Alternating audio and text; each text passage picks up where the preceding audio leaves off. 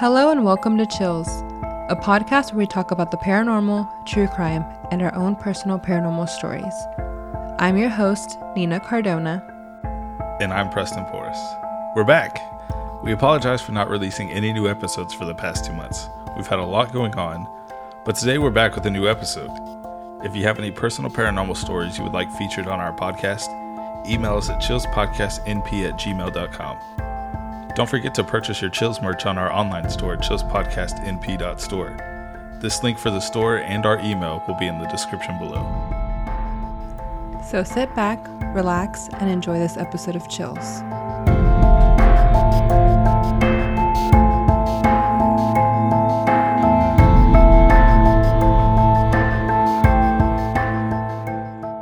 So this week, I don't have a story to tell. Luckily, Preston does, so there will be an episode today.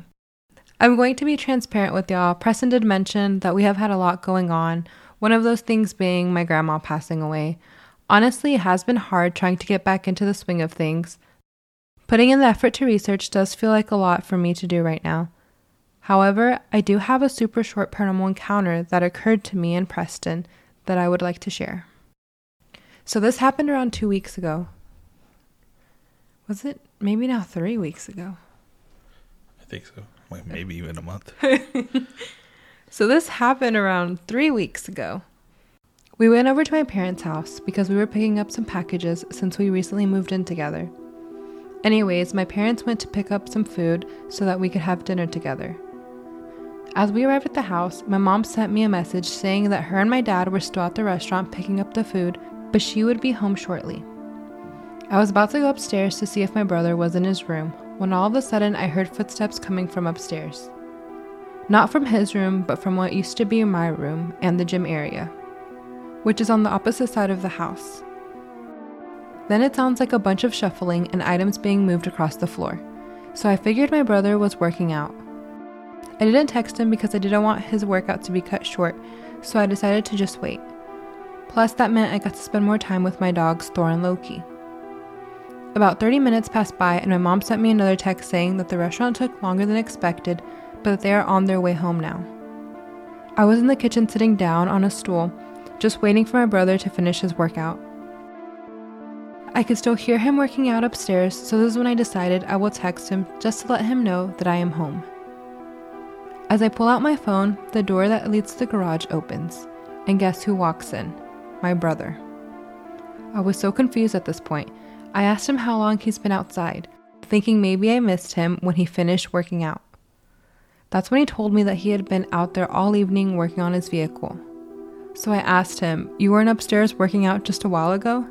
He just responds with, "No, I was outside all evening." So I'm convinced that my house is 100% haunted. Since I have moved, nothing has happened to me at my apartment.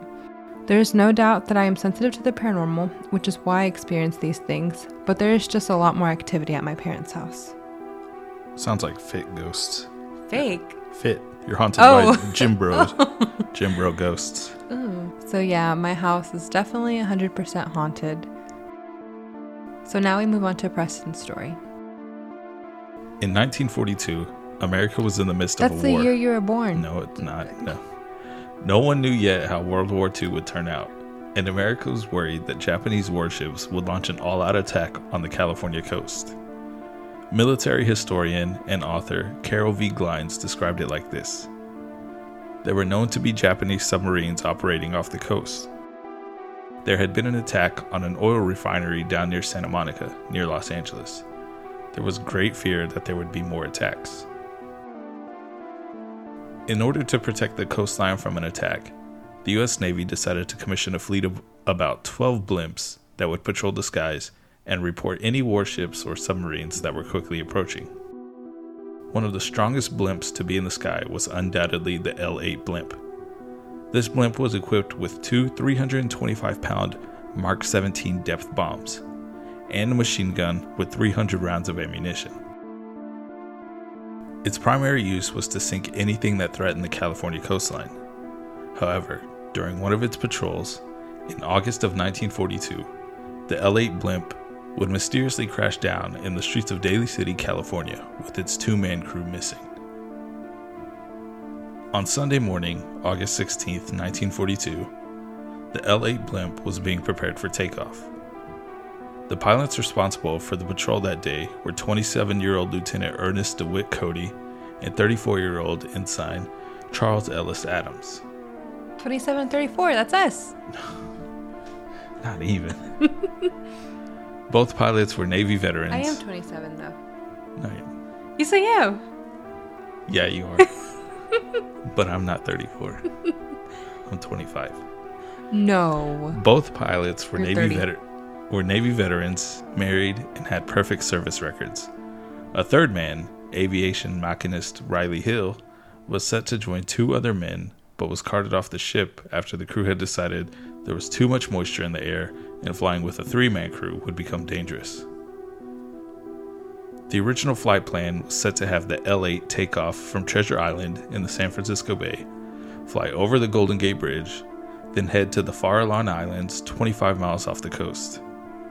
From the islands, the L-8 would continue north to Point Reyes, then head south to Montara Beach before heading back to Treasure Island. The patrol was set to only take 4 hours and expected back at the base by 10:30 a.m. Fleet of 12 blimps came to be called Airship Patrol Squadron 32. It was the first LTA unit to be purchased by the Navy after the attack on Pearl Harbor 9 months earlier. LTA in this instance stands for lighter than air. The L-8, after being purchased, was shipped to Moffett Field to be assembled and then commissioned in March of 1942. L-8, also called Love 8, was a 150-foot-long blimp just like the one Goodyear flies over today's sporting events. Held in the air by 123,000 cubic feet of helium, the L-8 traveled at 43 knots, or about 49 miles per hour. This type of blimp had a reputation of being one of the best in the skies. The L-8 had about 1,090 flights before Cody and Adams' flight. Every one of those flights had gone smoothly, and the ship never had any issues. The blimp was inspected 4 days before the two men were set to take off and had been in perfect working order.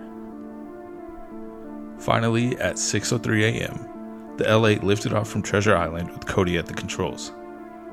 Winds were light at 4 knots, or 4 miles per hour, and even though it was slightly cloudy, visibility was good at 3 to 5 miles. Cody even said he could see the towers of the Golden Gate Bridge in the distance when they took off. The mission of L-8 was to patrol for enemy ships within a 50-mile radius of San Francisco. The blimp flew over the Golden Gate Bridge and then headed southwest toward the Farallon Islands at 7:38 a.m. An hour and a half into the patrol, the crew radioed their position as 4 miles east of the Farallones. 4 minutes later, a second message was sent. Investigating suspicious oil slick. Stand by. An oil slick could indicate an enemy ship lurking below the water. So at 7:42 a.m., the L-8 decided to drop two Mark IV float lights, that's a smoke-producing flare shaped like an aerial bomb, and began searching the area. When another ship named Albert Gallatin spotted the L-8 smoke flares, its crew sounded the general alarm and manned its guns.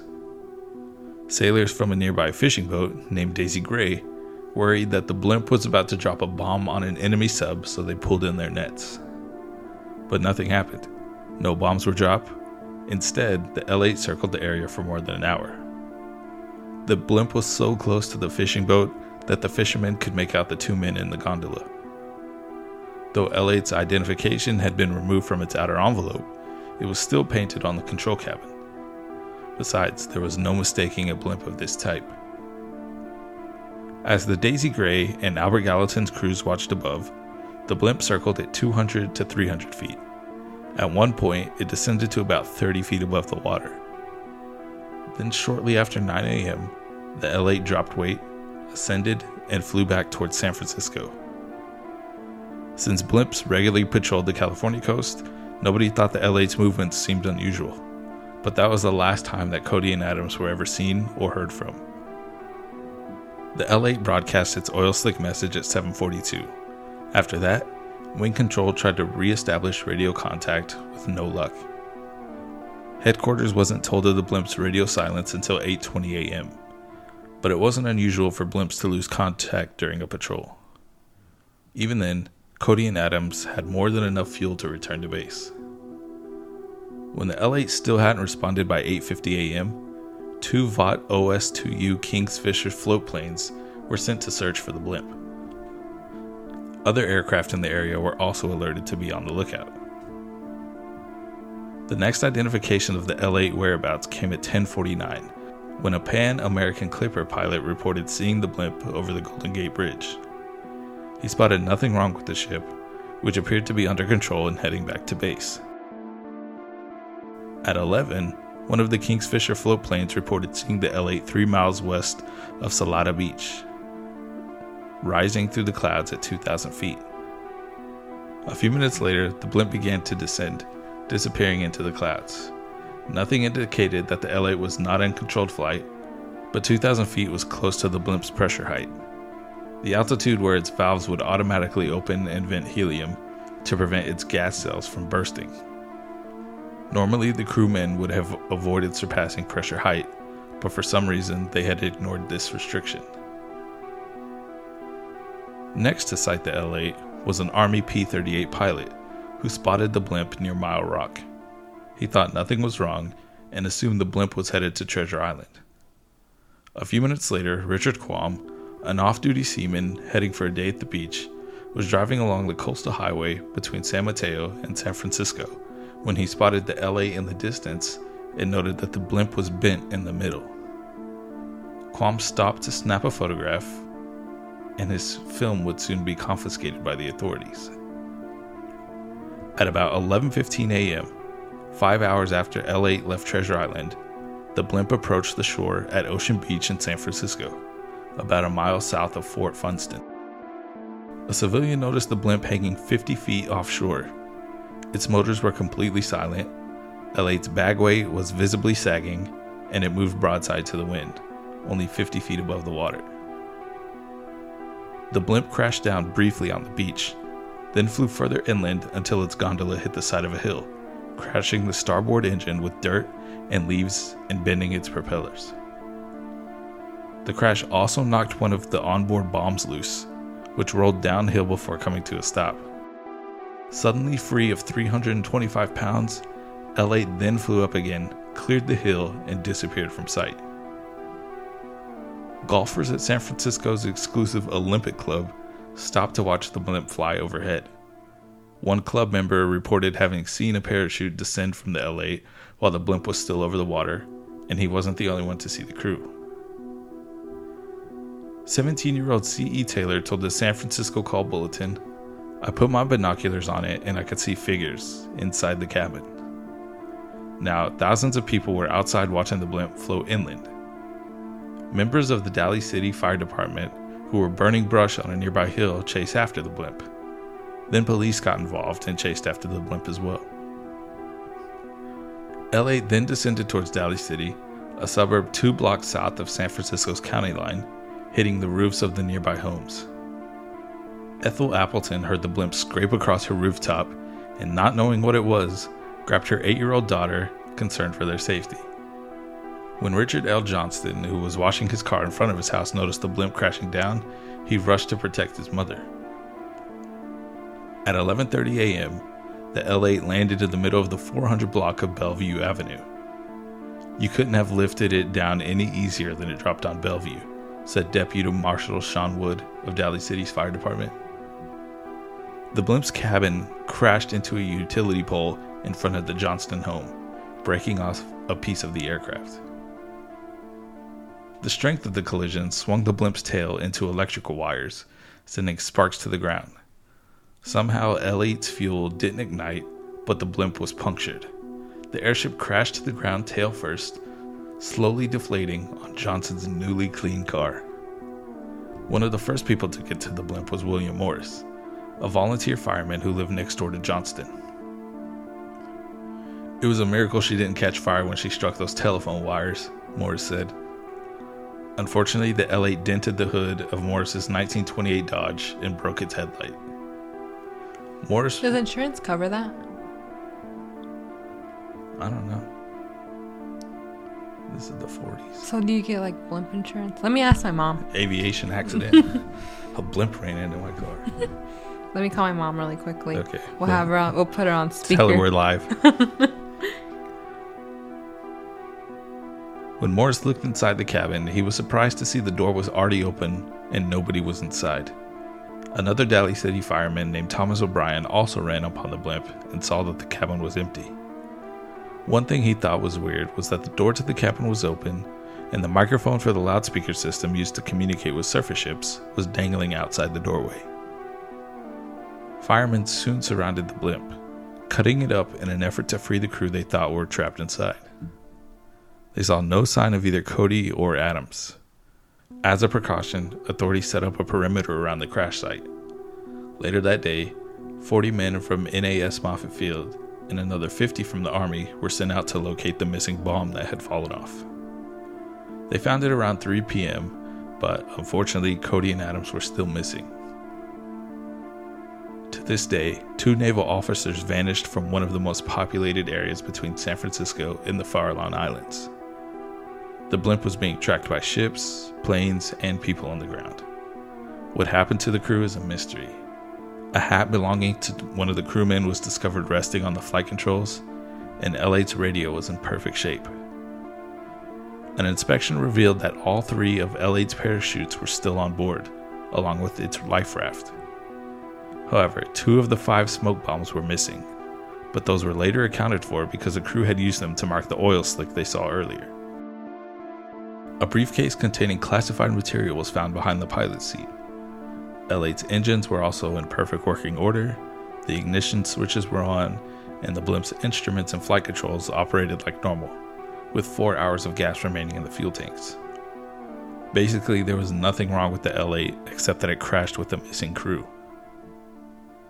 2 of the 3 life jackets carried on board were missing, but it was required that all crewmen wear life jackets while patrolling over the water. It's not surprising that they would disappear along with the men. The only thing slightly off was that the blimp's batteries were dead and part of its fuel supply had been dumped. A blimp wouldn't dump fuel unless it needed to increase altitude in a hurry. Since the L8 didn't seem to have that need, it wasn't clear why the fuel had been lost and the engines idled. The U.S. Navy immediately launched a search for the missing pilots. San Mateo County patrolmen spent the night searching the area where the L8 had first crashed ashore. For 3 days, Navy ships and planes assisted by the Coast Guard searched the Pacific. But despite calm seas and good visibility, there was no sign of Cody and Adams. The Navy notified the men's wives that they had officially been listed as missing. When asked whether the blimp could have been attacked by an enemy ship, a Navy spokesman said, "That's very remote. Moffett Field's commanding officer, Commander Donald M. Mackey, said he was at a complete loss to explain what had happened." And a second spokesman explained, "Nothing the Navy knows now has given a satisfactory explanation of what happened." 2 days later, the Navy convened a board of investigation under Commander Francis Connell. The 7-day inquiry took testimony from a civilian and a naval personnel and eventually established that no fire, no submersion, no misconduct, and no missile struck the L8. Witnesses from the Daisy Gray fishboat and the Gallatin testified that during the time they were watching the blimp, its crew was aboard and visible. The engines were running, and they saw no one fall from the cabin. An unfortunate note on the Gallatin. It was sunk in January 1944 by a Japanese submarine operating in the same waters where the L8 had been patrolling before it crashed. Despite 35 witnesses, the inquiry could find no answers to the basic questions. Why did Cody and Adams stop broadcasting if their radio was working? What caused 2 men to leave their airship mid-flight? And what happened between the time they saw the oil slick at 7:42 a.m. and the point where the L8 came crashing at Ocean Beach around 11:15 a.m.? Whatever caused the crew to go missing probably occurred between their last radio broadcast and when the Pan Am crewmen spotted the blimp above normal height at 10:20 a.m. The Navy's Board of Inquiry concluded, "Careful analysis of the evidence indicates no reason for voluntary abandonment of the airship. The board therefore believes that abandonment was involuntary." The L-8 was quickly repaired and turned into a training vessel. When World War II concluded, the Navy returned the blimp to the Goodyear Tire and Rubber Company, which refurbished its cabin. The blimp actually became the famous Goodyear blimp, that same one that traveled around the nation and can be seen televised during sports events. The blimp was in commission from 1969 until its retirement in 1982. In 2003, Goodyear donated the cabin to the Naval Aviation Museum in Pensacola, Florida, where it was restored. It's now on display in the same configuration and L8 markings it had in August 1942. Unfortunately, a year after the incident, Cody and Adams were legally declared dead, and the Navy closed the case as a 100% cause unknown incident. Maybe they just jumped off? That's what people think, that they fell out. Oh, fell out. That's a good one. Or that they just disappeared. How do they just disappear? It's weird that so many people saw the blimp and saw them inside of it, and then all of a sudden it just crashes into the city and they're missing. Yeah, I don't know.